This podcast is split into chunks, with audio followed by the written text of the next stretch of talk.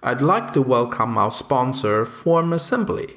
You can find out how Form Assembly helps streamline remote work processes in the free ebook that we've linked in today's show notes.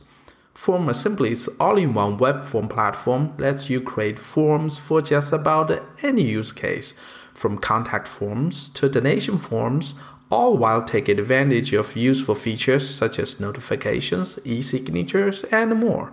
Not only that, but you can also connect data to systems you already use. Form Assembly integrates with Salesforce, Pardot, PayPal, and many other common solutions.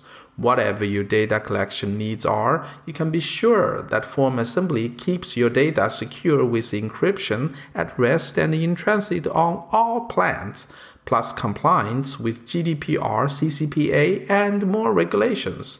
At the end of the day, Form Assembly helps you save time, money, and effort while getting the maximum benefit out of the data you collect. And I remind you, when you support our sponsors, you support the show. Hey, welcome everybody to the Salesforce Way podcast. I'm your host, Andrew Davis. Delighted to have a chance to be here with Tina Wilburn, who's a program architect at Salesforce. Tina, hello. Hi, Andrew. Thank you so much for having me. It is such an honor to be here talking to you and for you to interview me. So I really appreciate you having me. Well, that's great. Pleasure's all mine. So you and I go way back. We worked together as consultants at Appirio. But tell us more about your background. Yeah, so currently I work as a program architect at Salesforce. And to get like a long story short, I did start off as a developer in mainframe development way back when, about 25 plus years ago. I also did, you know, production support for Gateway computers. So this also dates me. That's no longer, you know, that company no longer exists. I don't know how long ago it's been since they existed, but I did that as well. And then just kind of worked my way up through IT, just, you know, doing client server development, um, eventually, like I mentioned, as a middleware, or I'm sorry, not middleware, I did get into middleware, but as a mainframe developer, I pretty much was the youngest one on my team. and this new thing called ASP was coming out. And so all of the other developers on the team were like, oh, let's give it to Tina. You know, she's young, she can handle this new thing. And so that's I started seeing what ASP had versus mainframe development. And I said, okay, I'm done with that. that mainframe stuff. I'm getting into like more web development. So I did that, and then I just kind of you know worked my way up as a dev lead, um, getting into eventually Salesforce. so how I got into Salesforce was that as a technical lead for a company um, in finance. So I worked for Dell uh, back in Texas. And before that, the company was called uh, Perot Systems. Uh, many people know Ross Perot. So, you know, he uh, founded EDS. And then after he sold EDS, he then created a new company called Perot Systems. So I worked for Perot Systems for a while in their finance department. So I was a oh, business development specialist. And so, as a business development specialist, I handled a lot of the finances, worked with pre sales, the solution architects.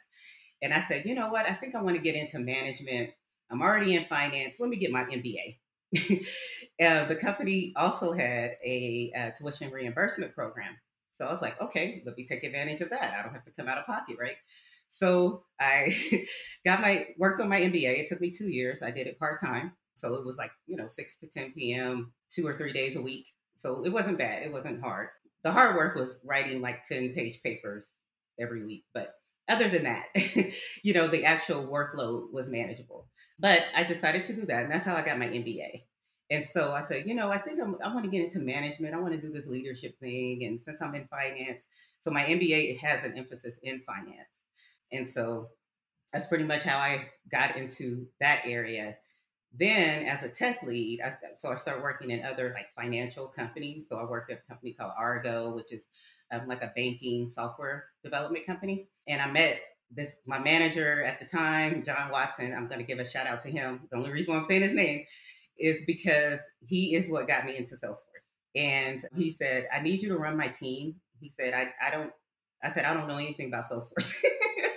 and he said, I don't care. I just need you to run the team. I know you have the skills.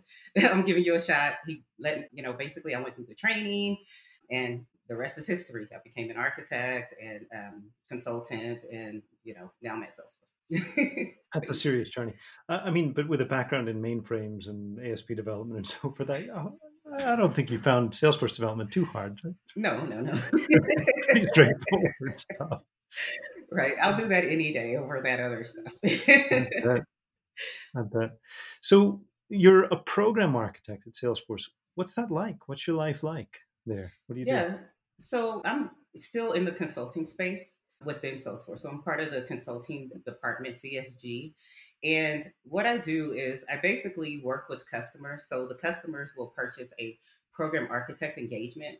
So whether it's a new implementation or it is a somehow they already have the application installed, Salesforce different products, and they need someone to come in and just make sure that they're utilizing Salesforce to the you know best practice best ability you know things like that so i come in and i pretty much help them across all the different domains of the architecture. So whether that be security whether it be you know sharing and visibility whether it's integration um, i'm just i manage the whole entire technical aspect of the engagement.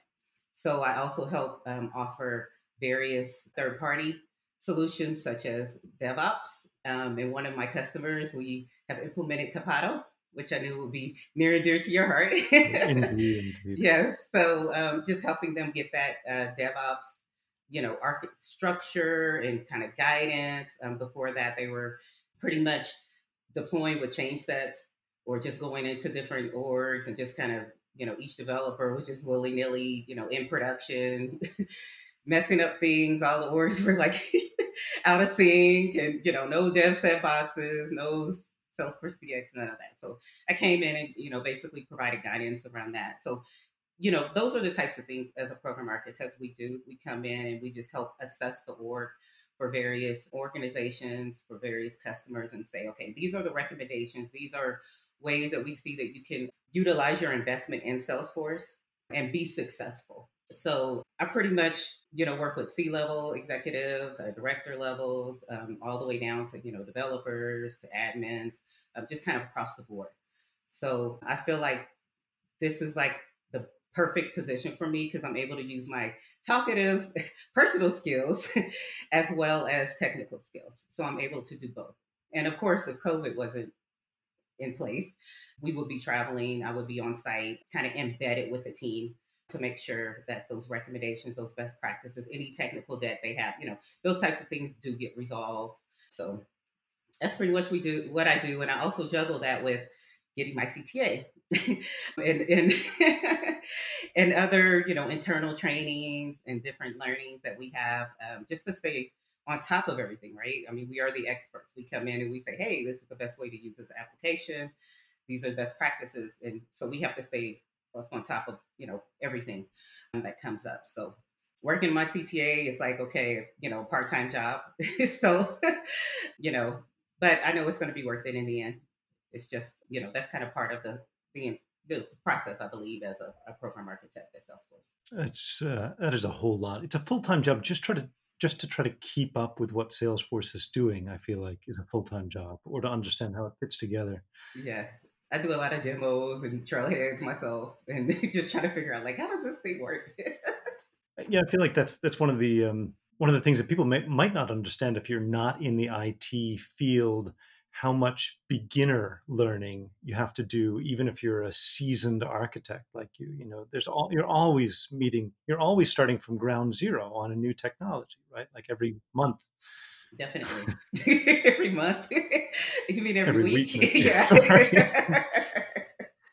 so it's almost like what you've done over your career is you've proven time and time and time again your ability to learn, your ability to learn new stuff. And it's like you're a learning master almost. Yeah. Yeah. I am constantly, it feels like constantly in that that mode. But that I, but I like it though. I, I think I would get bored if I would just have to do the same thing over and over and just kind of become an expert in like this one thing. yeah, makes sense. So yeah. CTA, I saw on LinkedIn that you just got your system architect cert. Right? Yes. And what was the last piece in the puzzle? What was the it last was cert? the identity and access management Oh, yeah, certification. okay. That was like the beast for me. so I waited to the last minute to do that, or you know, put it last. it was very difficult, and for me, the reason it was difficult, I believe, is just because I don't have a lot of hands-on experience with implementing, you know, the the aspects of the security and access. All the other ones is like, okay, Apex, Visual Force is like, you know, you get that all the time. You get, you know, integration. Um, so it was it was just kind of difficult because the ideas were there, but being able to, you know, have that hands-on experience was was what I was missing. So I did do a lot of trailheads. I did do a lot of, you know, in my developer edition sandbox, just set up or de- developer edition org, just go through all kinds of different scenarios and things like that. And that's what really helped me pass that certification. Mm-hmm. I think one of the things with that one is people don't do it very often, right? You set it up one time, you set up SAML SSO one time, and then five years later, you're still using the same, same setup. Right, exactly. so this journey to CTA. So yes. I think pe- most people understand about the certification. So you've got all the prerequisite certifications and so forth.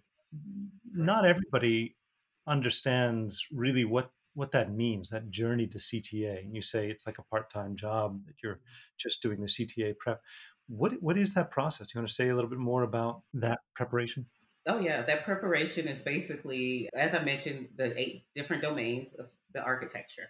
Being able to go before a panel and basically within two minutes explain each of those domains. So the, uh, my manager explained it that way. He said you have about two minutes to explain why, you know, how you're going to set this architecture up and why. So you can't fumble over words. You can't say, well, you know, this sharing rule and that. And this. you have to know exactly what you're going to do for each of those uh, various eight domains. Mobile is in there as well. It's not considered a full nine, you know, the ninth domain, but it is a part of the of the process that covers all of the other domains. So just being able to know your stuff you have to be able to talk the talk. You have to know why you're doing it. So that's the part that's difficult for me uh, and for others. I, I believe that's what makes it a lot more difficult because you know, after getting the certification, yeah, you study for it. It's multiple choice. You kind of see the answer. You're like, oh, yeah, that's the right one. But when you don't have the answer in front of you and you don't have access to Google or resources or things like that, you have to kind of just know this. And, and that's what I'm practicing and working. I have a mentor right now also um, helping me with that. So just kind of being able to just know my stuff. So I'd heard from people who'd gone through the CTA board review before that one of the that for many of the people who are struggling with it, it's not so much the technical challenges, it's understanding the business context and the business need that you're trying to fulfill and and how to how to, you know, weigh that. Going back, in case anybody missed it, you've got an MBA. yes. So, yes. And I, I made the comment to you earlier that I've seen a lot of people with technical backgrounds go off and get MBAs and then focus on business and leadership. Mm-hmm. You you had a technical background, you got an MBA, but now you're back. You're doing hardcore software engineering. You're up to your ears in technical details and, and acronyms and so forth. What are the benefits that you see from having that kind of business knowledge, that that background, that sort of being conversant in every aspect of what's involved in running a business? So, how I feel like it's benefited me um, in my current role, or as an architect, or even as a consultant, is being able to understand the business needs, right? So, that MBA, like the actual courses and what I learned from being a, from the, my business classes, is what makes me un- kind of understand and kind of be able to get into the shoes of the executives. I'm able to to say, okay, you know, I understand why they're doing it this way, whereas if I just looked at it from a technical lens, I may not understand it. I may not get it. And I'm like, okay, why would they want that? This is best practice. This is the way it should be done. But being able to have that empathy and being able to work with um, executives on that level, I feel is what helped me. That my MBA has helped me with that. My MBA also specifically for me has helped me get into, you know, like I said, meeting my manager that got me into Salesforce from a financial standpoint. So we worked at a financial company they were implementing Salesforce, and now you know I have access to to learn something new and do something different. Whereas I don't know if I would be able to do that, you know, just coming straight from you know software development from the mainframe, you know, even working my way through ASP and things like that. Like just not being able to uh, easily move into that direction. I feel. is how the, how the, my MBA has helped me. Yeah. Okay. And you mentioned that you're you're comfortable conversing with developers, architects, executives, business people. And you, you said you know you draw on your conversational side, but I would imagine that's intimidating. I mean, for me, that would be intimidating talking to executives. I think that's probably a lot of people's reaction, right? To to not you, to, Andrew. Well, I'm, I'm, I'm fearless. But, but yeah. people who do experience fear, that's what I'm talking about. So, um, so you know it's it's daunting right? They're busy people they've they know their subject matter ex, uh, their subject matter very very well they've got a yeah. huge amount of authority. Yeah. What helped you become comfortable speaking to executives and so forth? Was it the business training that you've gone through? Was it some mind trick you, you go through or just familiarity or? So i believe it's the business training is what helps give me confidence so the confidence is what helps me, you know, be able to talk to the executives and like you mentioned, converse with them, right? So if I don't, if I portray confidence and I come across and I say, hey, this is how things should be done, best practices, I understand. These are your business needs, but this is how we do it in Salesforce. And I say it like that, or, you know, kind of have that confidence that people listen to me, right? So I believe that that's is what helps me with my confidence. And then also just the experience, um, just going through various you know engagements with different customers with different clients with salesforce and just kind of seeing how certain you know applications or certain specific aspects are set up it just helps me come in with that. So i think it's a little bit of both to answer your question. Um, the my training with you know the business aspects allows me to have that confidence to be able to say you know what? I i get it. I understand what you're what you're trying to explain to me so let me help you and, and I, what I'm hearing also from you is you just echo back to them that you heard them, you understand, you empathize, you mm-hmm. understand the reasons why they're doing what they're doing, and then you're mm-hmm. offering some additional information. They may not know how Salesforce works, so that's you're also just empathetic and a good listener. That makes sense. So we got into this a little bit, but how did you end up at Salesforce? Like you were with me at Appirio, and you were over at Atrium doing, you know, building artificial intelligence and you know, the next generation of technology? How'd you end up at Salesforce? So how I ended up with Salesforce was an accident. I, I wasn't looking. So like you mentioned, at Appirio, as a consultant, I was in the, you know, integration, Einstein analytics on the analytics team, right? Um, and I know you interviewed Dave Dixon in, a while back. Um, he was one of my team members at the time. And I moved into the technical architect role. So I moved away from that team and into the, the technical architect team. And so while I was there, I was, you know, enjoying myself. Everything was great. And then some of the founders of Atrium, I'm not saying any names, they started another company, uh, which was Atrium, right? And so it was kind of a spinoff. It felt like a spinoff of Appirio with an emphasis in AI, you know, in Einstein machine learning. So I was like, ooh, that looks fun. Let me just kind of see what they're doing, right? And the rest is history. I went over there, worked with them for a while. And, you know, while I was working, um, one of the Salesforce recruiters reached out to me and said, Hey, I like your, on LinkedIn, I like your, you know, background. Would you be interested in learning more about this role? And so I said, Sure. Because the program architect role just sounded like exactly what I wanted to do because it had the mix of you know, not just straight technical architect piece of it, but also that communication, that that business side of things and being able to incorporate those skills. So and then I interviewed with them and now I'm at Salesforce. Hey, fantastic. Well it's a lucky company it gets gets you assigned on their project. So oh, um, thank that's you. a lot of that's a lot of uh, strength and background to bring to any project, any team. thank you.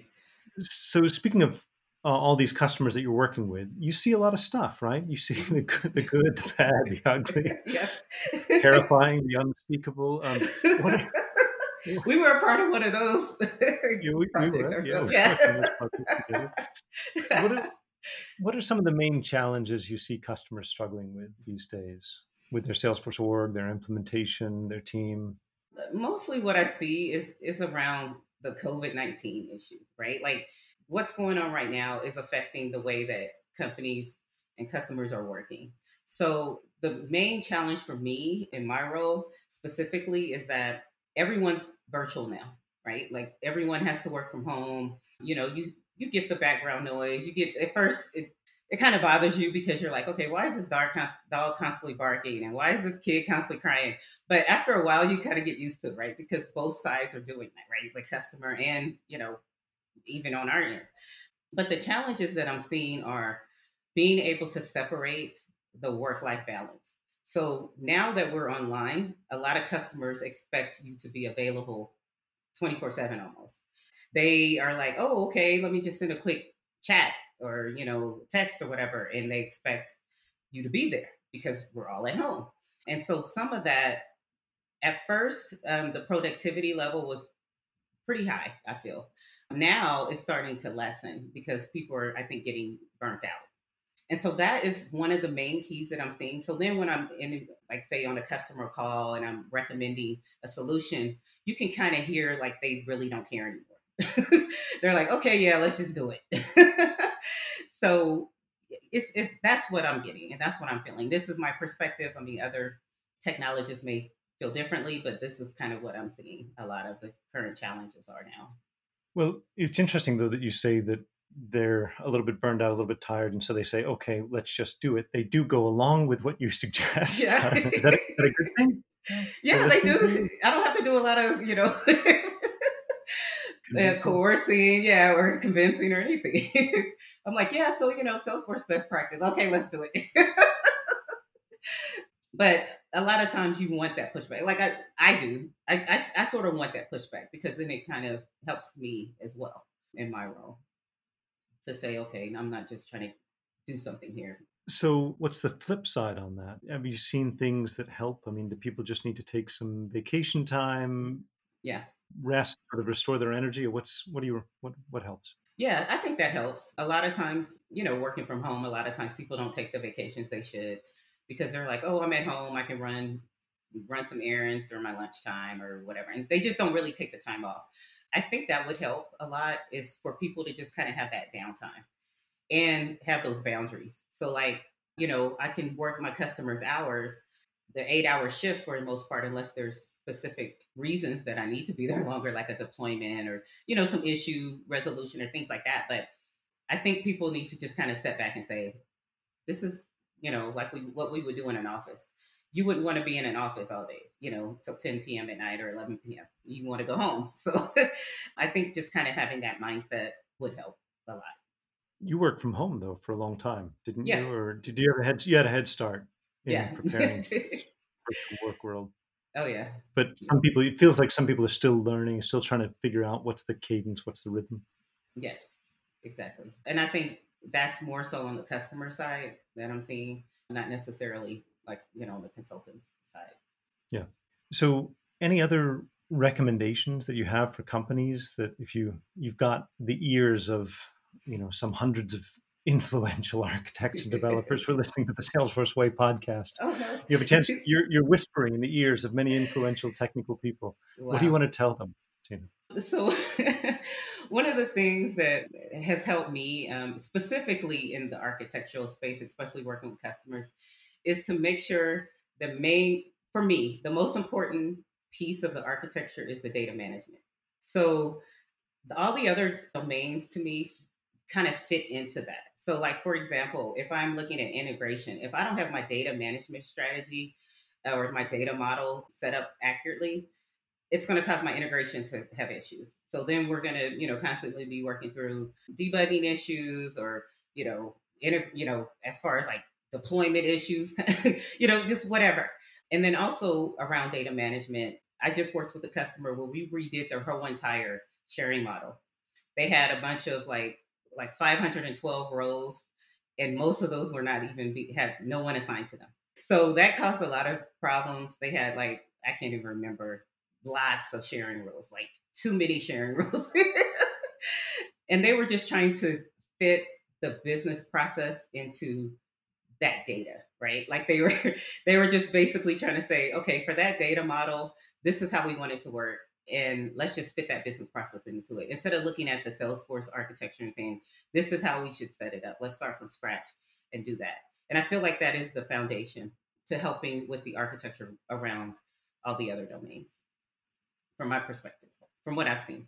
Makes sense. Well, I mean, but you've you've been in the middle of so many aspects. That's um, your recommendation carries a lot of weight in my mind. I mean, especially you know your integration architect background. yeah. So career journey. Speaking of having the ears of a lot of technical people, you've had uh, what you'd say, what you'd call a very storied career, like lots of lots of aspects. You know, on the cusp of a CTA, I can feel that coming any day now. Uh, recommendations for people's career journey, things that you find helpful.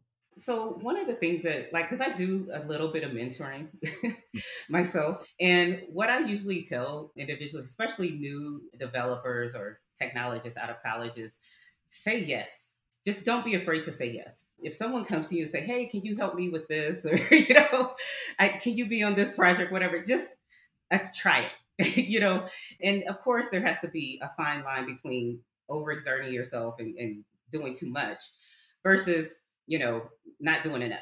So I feel like you know, as a person gets into their career, I don't think like for me, I never would have thought I would be in this specific role just starting out out of college. And the only way I got here is because I said yes. And I wasn't afraid to ask questions. If I didn't know something, I wasn't afraid to say up front, like you know, to my manager. Again, shout out to John Watson. I don't know what I'm doing.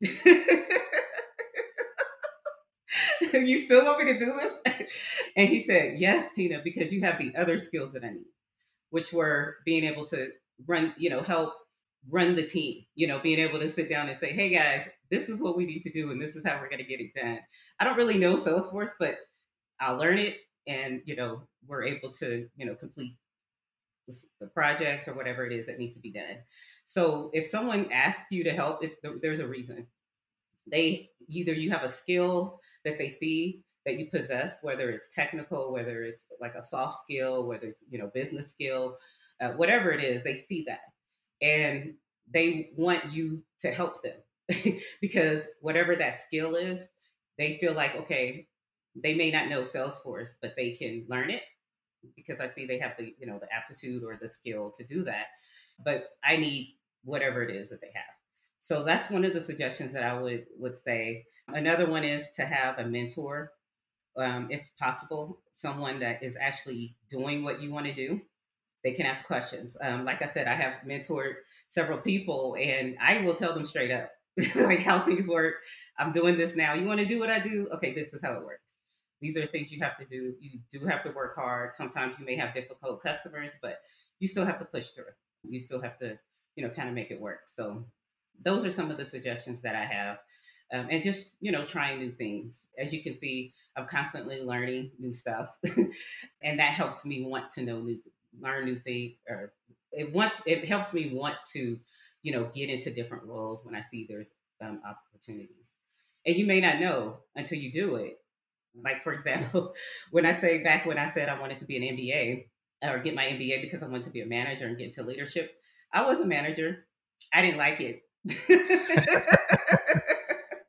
I did it.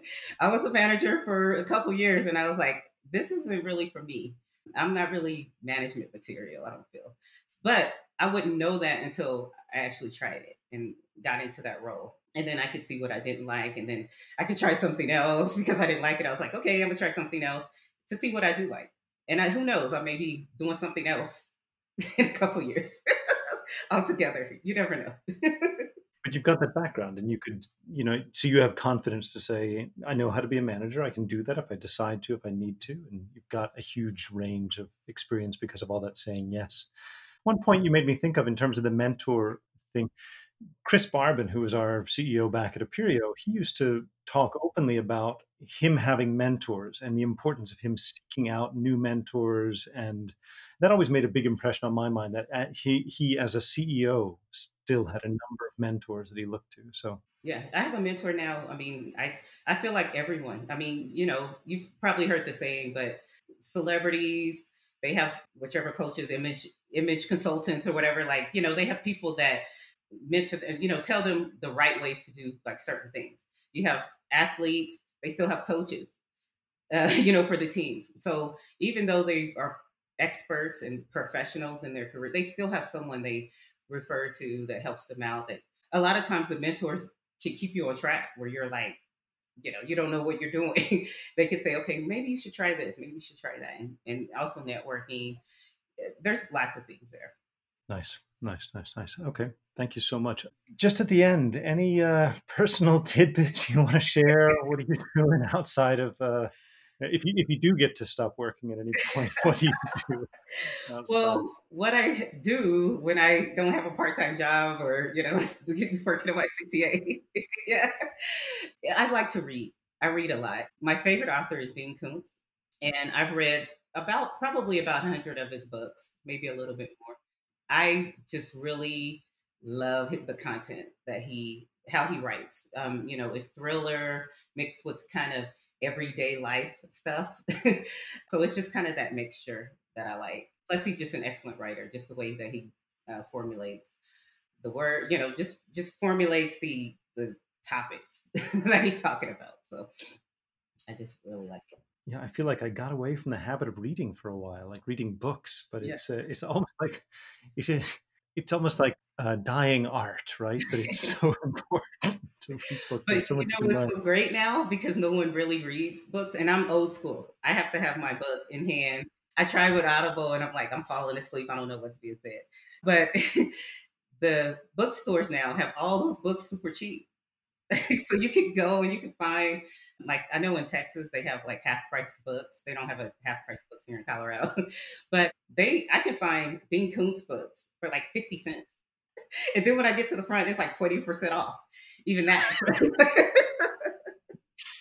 so there's no financial obstacles to no to exactly and you can find all the different series like he has like i believe it's like four different series of you know books like you know, um, various books, like for example, the Odd Thomas series. I think there's like nine books or so in that series. Um, one around about Frankenstein. So yeah, and there's I think there's like five books in that series.